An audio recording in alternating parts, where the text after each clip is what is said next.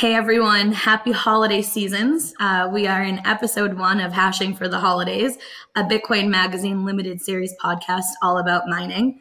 Today's episode is going to focus on the FUD that surrounds Bitcoin mining, and a topic that we hope sentiment has sh- shifted since the infamous Newsweek article in 2017 titled Bitcoin Mining on Track to Consume All of the World's Energy by 2020.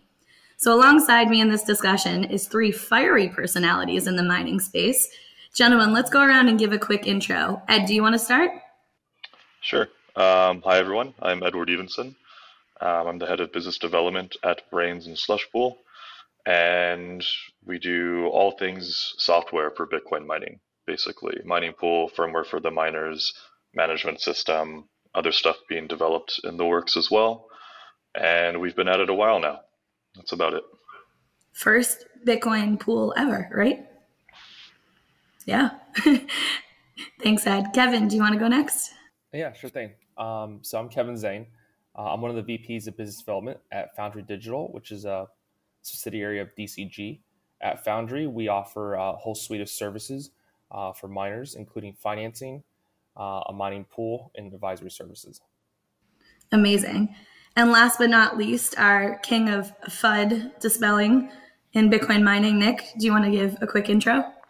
Hi, I'm Nick Carter. I'm not actually a miner, uh, so I'm the, I'm the one non-miner in this group. Uh, but I spend a lot of time with miners. Um, you know, write about it and occasionally go on TV and, and get yelled at, um, and try and uh, stick up for uh, proof work industry.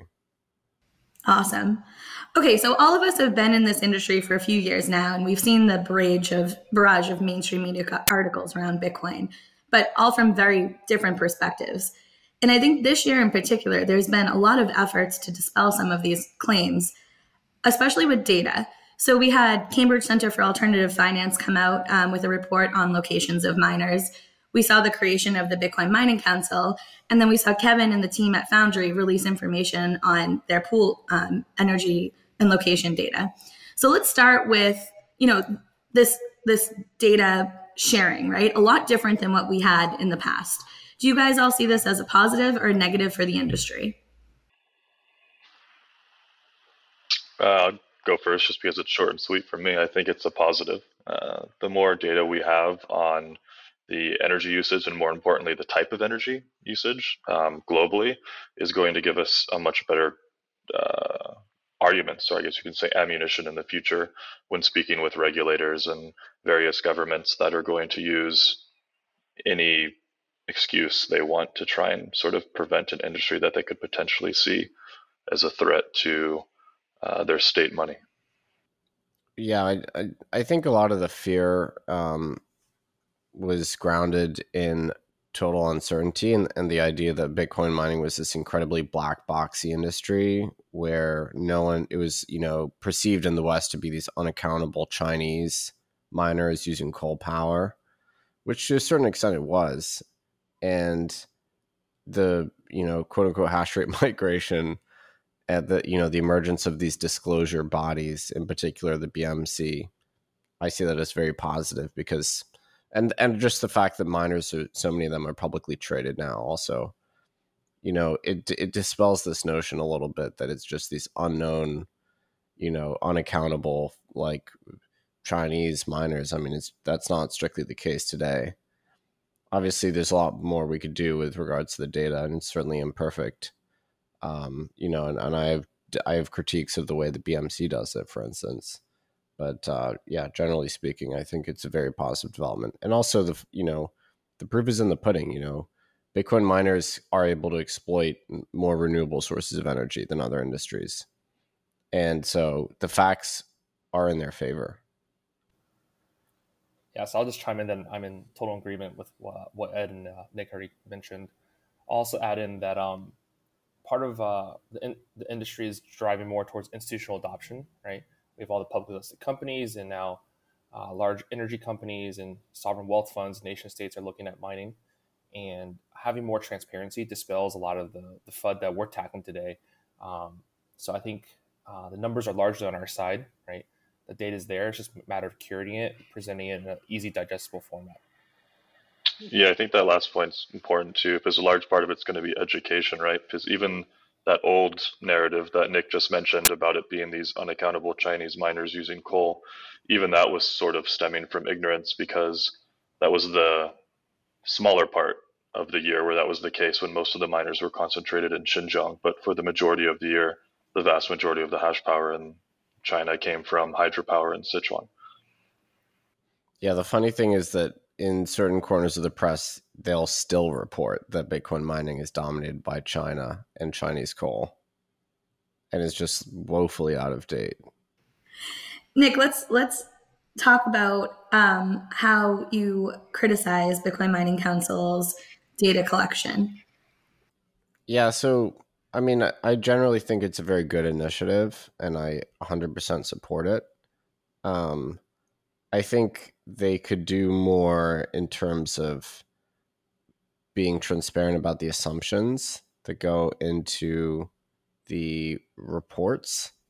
Um, you know, for instance, I think Q3 they found that global Bitcoin mining was 57.7% uh, sustainable, which means, you know, low carbon sources of energy. Uh, their sample correct me if I'm wrong, is in the 30s in terms of hash rate. Uh, 30-ish percent, 35 maybe. Yeah, it's 33% if I remember correctly. And so a lot of that 57% number, I think the in sample data was something like in the 60s, 65% sustainable. And so they're assuming, you know, that the out of sample, the other two thirds of hash rate is less sustainable, but still, you know, reasonably so. And, you know, it's just not clear to me how they arrived at that figure. And so, what I would like to see would just be more decomposition in terms of, um, you know, what the assumptions are, especially in the out of sample, uh, because that was my what I noticed about the reaction of the first disclosure is people just didn't trust it. Obviously, it's going to be uphill battle getting people to trust like an industry group, but um, yeah, that that's sort of the bit where I think they've fallen short so far yeah, hopefully, you know, more room to grow there and, and um, you know, capabilities to continue to share data in a way that will help the industry moving forward. So I think it's helpful for us to all be critical of, of all of the data that we see, right? We shouldn't just accept things as face value, which Ed, I know that you have been um, somewhat critical in our private group chats with one another um, on data collection. Do you want to, do you want to double down there and, and let us know how you feel inside, Ed? Yeah, um, I mean, one kind of um, like what you and Nick just highlighted with the, the BMC that's coming from within the industry. So naturally, this is going to be a much bigger challenge for it to be taken seriously by outsiders. Um, but when you look at some other data collection points that are not necessarily miners or from within the industry, like the the Cambridge um, what's the I always forget the what the actual thing stands for Cambridge Alternative Energy uh, Department or something. Center for Alternative Finance, and they were looking at the energy makeup of uh, Bitcoin miners around the world, and they've been attempting to do this for quite some time. I think the project started uh, back in 2019, and I had some problems with how the data was collected, although I liked what they were trying to do some of the issues I had with the data is that they would publish results months, I think like four to five, maybe even six months after it was collected um, at first. So this was seen to be a huge problem immediately because in the first big release, uh, they released data after a halving, but they had collected all the data before the halving, which is a huge event in mining because you're cutting revenues in half overnight. So that's going to completely and dramatically shift the landscape of mining. And then two is their uh, methods for collection were primarily reliant on pools. And um, unless pools are actually doing IP mapping, they can only rely on where miners are connecting to their Stratum servers. So, say you have some miners in Norway, but your Stratum servers in Germany. If they're connected to Germany, that hash rate is just going to be looking like it's coming from Germany. And this is apparent by uh, some of the data displayed saying 4% of the global network hash rate or something came from Ireland, which we know not to be the case. It just shows that another way that miners sort of mask their data and keep their privacy is by the use of VPNs. So really, miners can be mining from anywhere, but if they use a VPN connection, they can make it look like they're mining from a different location. Um, and then lastly, I think the last major thing is that they made the mistake of not getting all the pools on board uh, with sharing data at once. So basically, what happened is they released data from three pools and then started approaching other pools, I think, to try and get everyone on board. But the problem is, if you list, uh, say, one pool comes on board and then that hash rate populates, you can easily identify where their hash rate is coming from. So there's a business interest to not do this and participate in this sort of data sharing. And then there's just some pools don't collect this data uh, because they respect their users' privacy and they don't want to uh, necessarily like give all of their users location data to a third party organization regardless of any steps they uh, make to try to make it anonymous or like secure. So uh, there's many factors about it i don't necessarily like but that being said i think it can be refined and improved over time. Yeah i think those are all great points and i'll just add on that um in the past uh, with the cambridge study i think one of the flaws was that uh, in the data collection process um, it was very skewed towards uh, Chinese pools, right? Those are the ones that volunteered a lot of the data, and uh, it's mainly relied heavily on Chinese pools historically. Uh, a lot of the data is very skewed, right?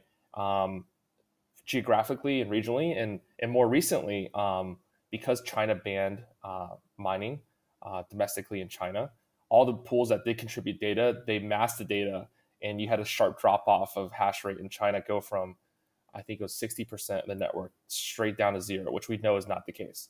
Uh, we know there's still mining going on in China, um, especially in, in the Xinjiang province, anywhere from 15 to 20% of the total network hash rate.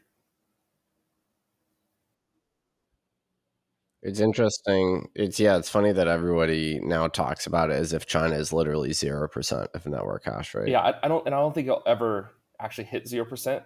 Um, I think there's always going to be some uh, scattered amount of mining from smaller groups, but in Xinjiang, it's actually really uh, it's really fascinating because they operate quite um, autonomously and a little bit separately outside the standard uh, Chinese provinces, um, and um, they've been able to kind of keep some more of their operations uh, online and bring back some of the larger, like medium-sized operations. Elsewhere in China, you can't really get anything more than like five megawatts off the ground without getting caught. Um, and with Sichuan kind of wet season ending, um, I think that may be the last time we really see mining in a big way in Sichuan.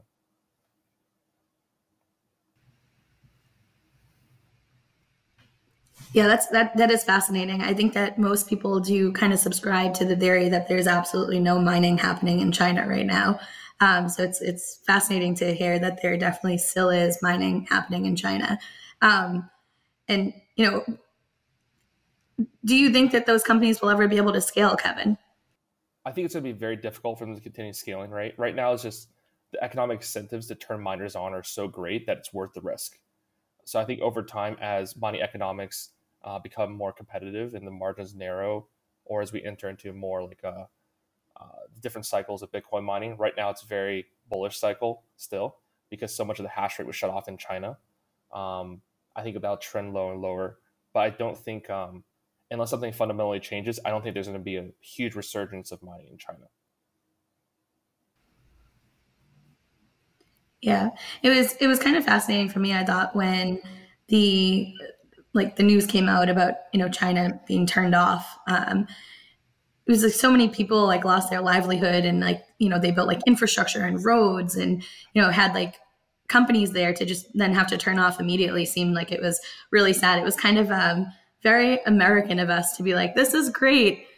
Hashrate is moving to America um, without thinking through like what that really meant for the companies that have been building and been the backbone of mining for since you know ASIC mining existed. So it's pretty fascinating. Um, so to go back, and Kevin, I'm going to start with you on this one.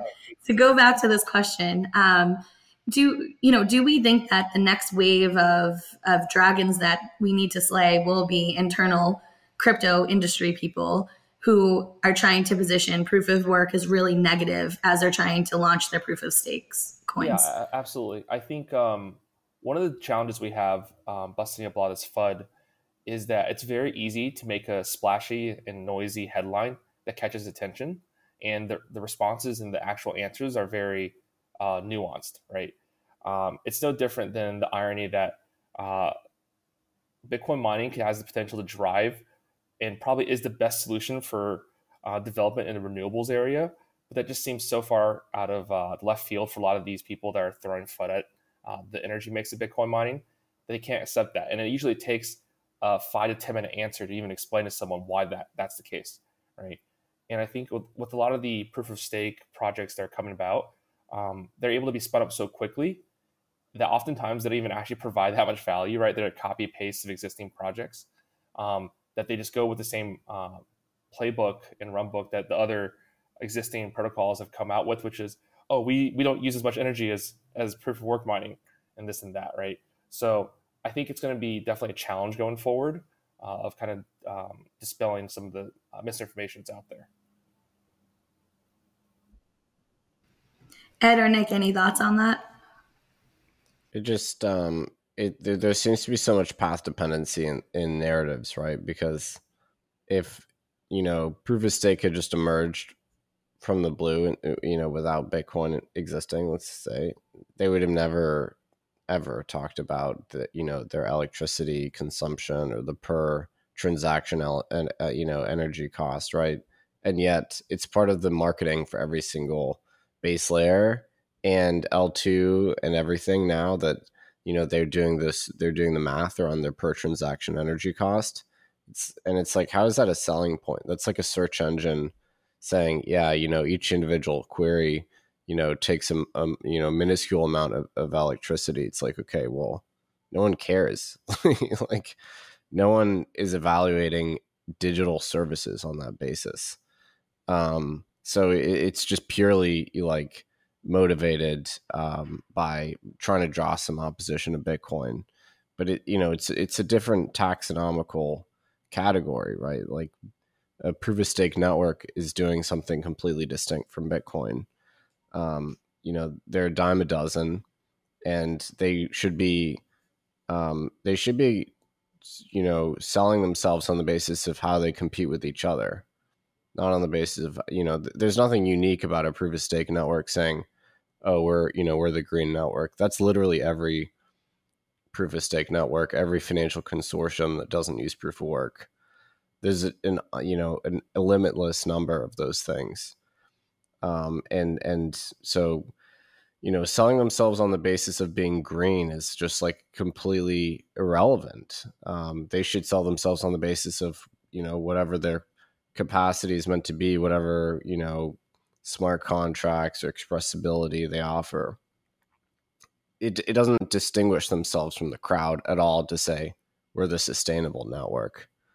Um and and you know so it's just I, I find it kind of pathetic to see like solana you know doing their per transaction cost analysis um, how many nodes exist on solana like validating nodes isn't it like in the 20s I mean, it's it's not even about the number, really. It's about like what happens in a crisis. You know, like you've got like peacetime decentralization, wartime decentralization. Like when something goes wrong, Solana Labs just sends the signal and they restart the blockchain. That's what they've done.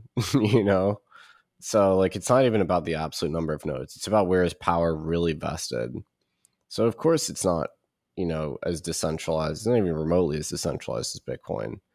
Um, and uh, yeah, I, I just I find it so intellectually dishonest to focus on, the, in particular, on the per transaction energy cost because Bitcoin transactions do not carry energy payloads. You know, like you, you don't need to consume a unit of energy to make a Bitcoin transaction. That's just not how it works. But but for whatever reason, that's the framing they all use. Yeah, that's that's one reason why I don't think um, this kind of we have to worry about an internal attack because we have people like uh, the good Senator Elizabeth Warren uh, trying to use this erroneous metric of, you know, the amount of energy like a single transaction would consume, even though we know that's a useless metric because if half the energy, uh, if there was half the energy being consumed to uh, secure the Bitcoin network as there is now, you could still have just as many transactions. Um, it doesn't make any sense to look at it like that. And so when I think there's a, a that level of sort of um, of ignorance and just uneducation on you know the whole industry in general they're not going to really able be able to make uh, good distinctions between crypto and Bitcoin or proof of work and proof of stake. I think regulators kind of see them as a single category and are looking to uh, regulate them as such, although we've seen some distinctions starting to kind of emerge through uh, Gensler, um, who actually seems to know the difference between proof of work mechanisms and others. But when it comes to the people actually legislating, it's very clear that they don't have the nuanced perspective to actually uh, really make significant distinctions between the two yet.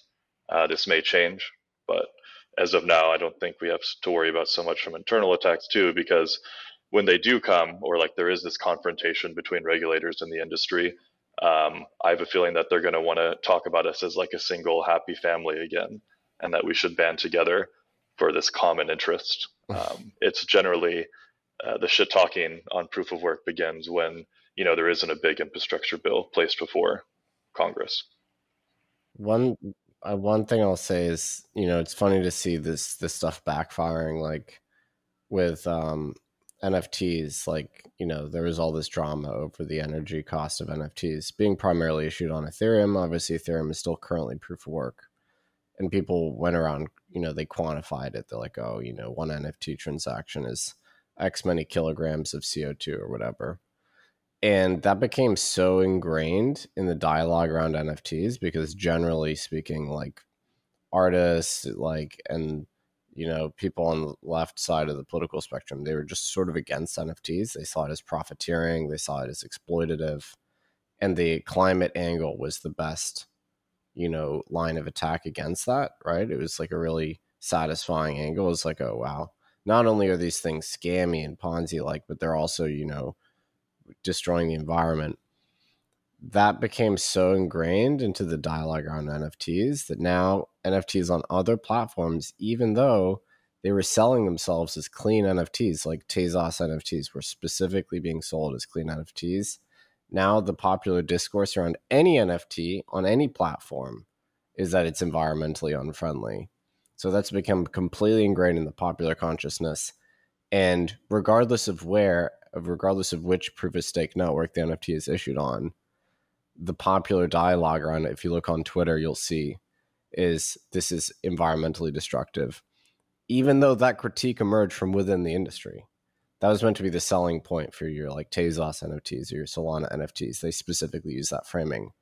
And now it's a gigantic self own because people use it against them now, even though they're like proof of stake networks. So it's like you know, you kind of kind of question like the intelligence of people that are going to try and do friendly fire and and uh, and you know delegitimize portions of the crypto industry if they themselves are part of that industry. Yeah, it's kind of a fascinating topic. Um, I wonder if if you control if you right click save if it helps with the environmentally. Uh, plants a tree. Yeah. Issue. yeah, that's how you plant trees in NFT worlds, apparently. um, Ed, you brought something up that I also wanted to talk about, like geopolitical location risk for miners. So after the Chinese shutdown, we saw more hash rate come online in a lot of different locations, including the US. But one specific location that we saw a rise in hash rate was in Kazakhstan because of the cheap power that existed there. Um, we've seen Kazakhstan now come down hard on miners and also impose a tax on mining. According to the Financial Times, they say the pressure on the grid caused by crypto mining operations has caused blackouts in towns and villages across six, six regions in the country since October. The Ministry of Energy estimates demand for electricity has increased 8% since the start of 2021, where mining companies began to migrate from China compared to the annual growth between 1 and 2% in a previous year. So that's Kazakhstan. In New York earlier this year, there was also an effort to freeze new mining endeavors with a bill that was ultimately shut down. And then, you know, on the other hand, you have a lot of places that are friendly. So we have in Kentucky, um, you know, tax relief for Bitcoin miners. And we've seen Texas welcome Bitcoin minings with both arms. So are we all at all nervous about people like Elizabeth Warren who are uneducated on the topic? Are we you know do we think that regulation clampdown will continue to happen with the energy angle um, related to mining? So uh, in like the grander scheme i am worried that if the us does do something stupid that they really set an example for the rest of the world and a lot of the other western industrialized powers will follow suit. Um, but I am optimistic that the chances of something happening stupid like that in the United States is much lower than other countries, say like Kazakhstan, because of how sort of power is distributed to a certain extent. I know there's always these like memes that you know everything's always concentrated. Every you know, very few people are in control. The oligarchs are in power, but like relative to many other nation states, we do have a system of checks and balances and sort of a federal versus state system. And kind of like you highlighted, there's uh, different narratives depending on the state you're talking about. So New York, maybe some there's some effort to cease the expansion of uh, mining in the state but in Texas, you have the opposite happening. And you have the governor speaking about Bitcoin and Bitcoin mining. You have him welcoming more and more business to the states. And you have the same happening in Wyoming, the same happening in Kentucky, Ohio. You could go, uh, I think uh, Illinois is actually one of them as well. So, and what this means in sort of the uh, representative democracy of the United States is you're going to have a lot of vested interest lobbying in the federal government, in state governments to protect themselves and their their investments and their industry, and you're going to have um, the jobs they create and the people that fill those jobs also vying for that same uh, position with aligned incentives. So um, I think that it's getting to a point where uh, there's enough interest in the relative regions within the United States that there can't be the same thing that happened in China where there's just this blanket moratorium on mining. Um, but I think something very different can happen in other countries like Kazakhstan. Like as we saw, the entire southern region of Kazakhstan shut off mining. A lot of mining is still happening in the north. Um, and I think this was primarily due to because they were like buying electricity from Russia to subsidize the south, and they're basically giving it to their citizens at a loss or selling it to them at a loss. But um, yeah, so basically, I guess the TLDR of all that mess I just spewed out was that um, I'm glad that most of the hash rate is shifting to North America, specifically the United States, because I think that's the most promising theater for it to sort of develop and play out. And hopefully, with positive legislation, the rest of the world will follow. So, a couple of things I wanted to build on uh, that Ed mentioned was yeah, the U.S. does operate as a democratic republic, right? So, I think it's important to get ahead of the FUD that'll certainly come probably by end of next year, which is oh, mining is going to be centralized in the U.S. and so much of the hash rate is going to be based in the U.S. But each of the states operate quite independently, right? Um, so I think we got to look at it almost as a uh, like we look we look at China historically as different provinces. We got to get in the habit of looking at the U.S. as different states and how much each state has as far as hash rate goes. And we tried doing that with our some of the pool data collection that we've we've shared uh, publicly. Um, the other point I'd like to illustrate is uh, I think it's also really important that um, as our interests grow, um, that we do work closely with regulators and policymakers to educate them. Um, because I think what happened in Kazakhstan is very similar to what happened in Washington State in the very earliest days of Bitcoin mining, right? Where Bitcoin miners uh, were largely flying under the radar and they were taking advantage of a lot of very cheap electrical rates. That's what they do. They seek out the cheapest power, but they weren't forming proper PPAs. Uh, they weren't going for the permits. Um, they were um, essentially mining in the dark intentionally because we didn't even know if this stuff was going to be uh, regulated or legal or not. Um, but I think it's important that, as especially as this industry becomes more institutionalized and more legitimate, it's important to work with regulators and not be this kind of shadowy neighbor that people are scared of uh, working with. And and you see a lot of these great efforts are coming about, like a Whinstone, right, where they're very very transparent with their operations, um, all the economic stimulus, all the jobs they're creating in the area, and they're working closely hand in hand with the regulators and local town boards, right? Previously, when when people are building mining farms, um, they would uh, they wouldn't even show up to a lot of the town board meetings that wanted to figure out what was going on with all the noise coming out from this warehouse or whatnot, right? Uh, and, and that was sort of the case with Kazakhstan, especially in the southern region, uh, when there's this big migration of hash rate coming out of China. Um, a lot of it went to Kazakhstan because um, it was like the early days of China where um, there's a lot of abundant dormant electricity and there was a lot of PPA agreements out there for other industries. And the Chinese miners just piggybacked off the existing industries' PPAs without even uh, working with regulators um, and the people that were operating the grid. And of course, when you don't actually announce how much power you're going to use, um, you're going to destabilize things in, in, an area. So um, I guess the two things uh, to kind of recap that was making sure you're working with the regulators, right, uh, and not being kind of this rogue agent, um, but also making sure that you really differentiate between where you're using the power at a state level. Nick, anything to add there? Yeah, I'll just reinforce what Ed and Kevin are saying. There's a huge difference between, you know, the plurality of the hash rate being in uh, an authoritarian single party state like China, where one single man basically controls policy, as opposed to a highly federated country like the U.S., where um, the states are actually seizing more power for themselves relative to the, the federal government. There's a number of policy issues where the states are actively asserting themselves relative to the government. COVID policy would be one great example. You know, here in Florida, it's a very, very different world from uh, in New York or Massachusetts. And I think mining is going to be no different. I think mining is going to be an exemplary issue of states' rights versus uh, federal legislation. It may be the case that we get federal legislation on mining and uh, we get attempts to regulate it federally. At that point, I expect the states will push back. And, you know, it might even become a Supreme Court issue in terms of who has jurisdiction over what. And I think the states are going to see the clear benefits. Certain states already are. Texas, best example. You know, there's obvious benefits to having flexible load on the grid, to having miners co-locate with renewables and improving the energy, uh, the the economic profile of those renewable assets. You know, and, and obviously the revenue that, that that that drives into the state, which is very material. You know, so we're we're, we're literally seeing states try and promote mining as a cottage industry. Wyoming has a has some draft language around that as well. Um, and so I, you know, I think that's what's going to happen. Basically, like certain states like New York and California might ban it. You know, I'm, I'm not really that optimistic around New York, um, but then there'll be others that try and cultivate a favorable environment for it.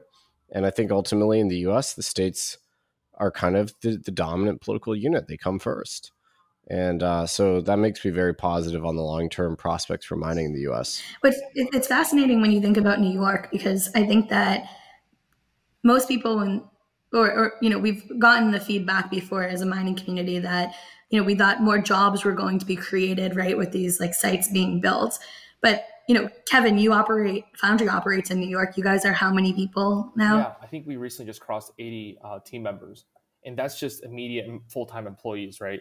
And I think one of the things that's really important to highlight is uh, whether it's a company that's providing services like ancillary services in the mining space or even the facilities, there's a lot of contracted jobs too. It's the economic stimulus as a whole needs to be taken into consideration.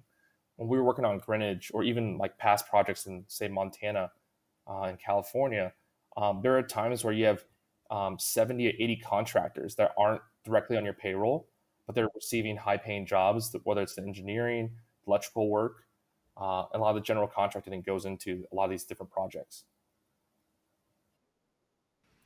Yeah, it's, it's fascinating that the the narrative has been around like, oh, well, you only need like you know one security guard and people to plug in machines because there's been a whole ecosystem built around mining now, right? Even like financial ecosystem, right? Like we both work in miner finance, right? We both have teams based on that. Um, we have, you know, Ed, you're in Prague with a lot of people supporting Slushpool too. So I think the we haven't had a lot of um, discussion around like the other types of jobs that mining has created and i think it's a really important feature.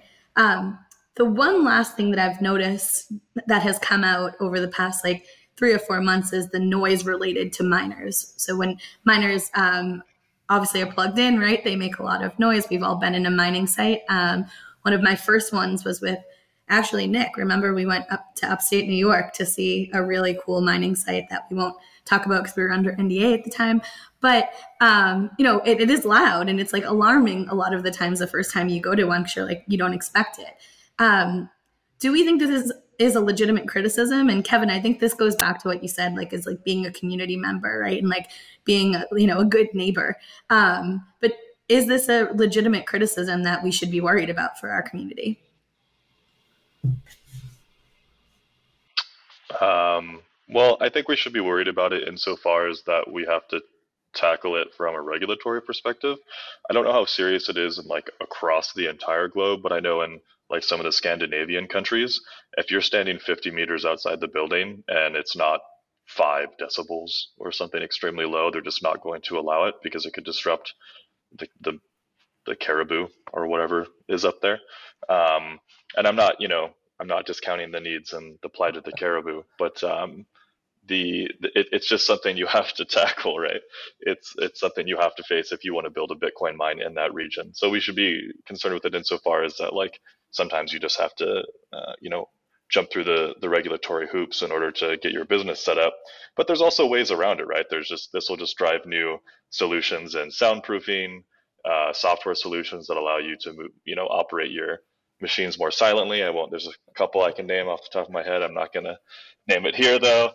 And um, yeah, I mean, there, there's already solutions on the market, and then as it becomes a larger issue, there's just going to be more that present themselves, and it may be a little expensive at first. I've seen some containers that are based out of Switzerland that are completely soundproof. You know, you can barely hear a thing when you're standing right outside of them. But of course, they're like twice the cost of what you would expect from a, a mining container. So it's going to take some time for that to adjust. But there'll definitely be some people willing to pay for it um, if they're faced with the the regulations I previously described. Yeah, and I'll just add something real quick, which is um, even though this industry has kind of come a long way and it's a massive financial incentive with multi-billion dollars at stake. Um, it's still it's in its infancy too, right? From a te- technological standpoint, um, the ASIC uh, mining hasn't really been done on a large scale for even more than a decade, right? So it's been less than a decade of uh, ASIC mining within our space, and I think especially with technologies like immersion coming out, right, that, that removes noise completely from the equation. Um, so there will be, I think, a lot of developments in the near future that'll greatly change how mining will be done. Uh, and a lot of these kind of counter narratives won't even be kind of valid going forward. Nick, anything to add there? Um, just that I, I'm I'm pretty sunny on the prospects for immersion mining um, to potentially mitigate the noise issue. You guys obviously know a lot more about that than me, but uh, that's that's the direction I expect this to take. And there's more than, you know, just one benefit of immersion mining, right? It's not just about the noise. It adds additional benefits for like the ability to overclock um, and to extend the lifespan of the machine. So I also, you know, in the past was pretty bearish on immersion cooling, um, but starting to see that I think that there's like a, a real great direction for it going forward. Um, I think it mainly is because we set up a small immersion mining back in 2017 and the cost was just like ridiculously expensive that it didn't make any sense at the time. But if you're thinking about it longer term um, and you know at a scale that makes more sense, especially with like the the level of sophistication we have with ASICs now, like we don't think that from one node to the next that the efficiency is going to jump that that much. Um, that maybe it makes sense now, right? And so that's kind of been my stance on immersion. Um, even though before Ed, I saw Ed chuckle because he knows I've been like pretty bearish on it. Um, so we covered energy FUD. We covered, um, you know, geopolitical FUD. We covered uh, data that has been coming out. Has there been any other FUD that has existed within Bitcoin mining that we want to cover? One interesting thing that I see is um, when we point out that miners are exploiting, you know, stranded renewables, um, that people will be indignant because they think the miners are taking the renewable energy that would otherwise be used by households or electric vehicles or whatever. And I think it's just difficult to have the conversation because most regular people that feel compelled to chime in on this have no conception of how the energy grid works. And they have this mental model of this grid where energy is teleported throughout the grid with no transmission costs or anything like that. It's just magically transported from uh, source to, to destination. And so it, it's just hard to have that conversation, explain that curtailed energy is the thing, or that stranded energy is the thing, or transmission bottlenecks exist. But I guess that's kind of like the world we live in, right? You like move into your house, you like call your electrical company, and then you can switch on a, a light.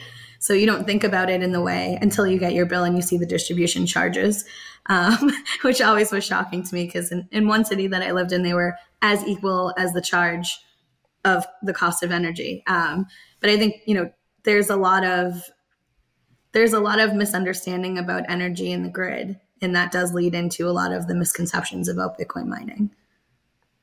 Yeah, I mean, I, Amanda, you might be the only one that's ever read the itemized energy bill like that to find the transmission charges. But uh, yeah, I mean, most people just are not aware of this concept that there may be overabundant energy in some places and it might be difficult to transport it. And it might be impossible to transport it. I mean, West Texas cannot, you know, the excess abundant, uh, primarily renewable energy cannot be transported to the load centers with the current transmission infrastructure they have. That therein lies the opportunity. Yeah, I think I think this. I was going to add that I think the figures are quite staggering, right? It's the what they call like the CREZ line, right? Uh, that can only support 13 gigawatts of renewable energy, and there's 35 plus gigawatts of energy that's stranded on the other side of that, uh, where it's energy that's literally being wasted, and they're actually not incentivized to turn on uh, because it's uh, the demand is so low for that energy. Not to mention the interconnection queue you have in Texas. Enormous quantities of solar and wind to be added. And when you add a new marginal wind farm next to an established one, it makes life worse for the existing one. So the the economics get worse.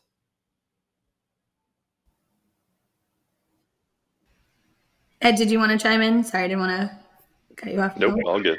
You're good. Um, well, guys, look, energy, FUD, Bitcoin mining. I think we have done a lot of work this year collectively for this topic. I think we're going to have a lot more work to do next year for this topic. But thank you all for joining me on episode one of Hashing for the Holidays. Disappointed in all of you for not wearing Christmas gear or holiday gear, but next year maybe we'll we'll we'll get that under wraps. Is that a slush pool shell, Ed? Is that what that was? This, this is all I have. I don't have any holiday here. very nice. Well, thank you guys very much. We'll see you soon. Thanks, Amanda. Thank you, Amanda.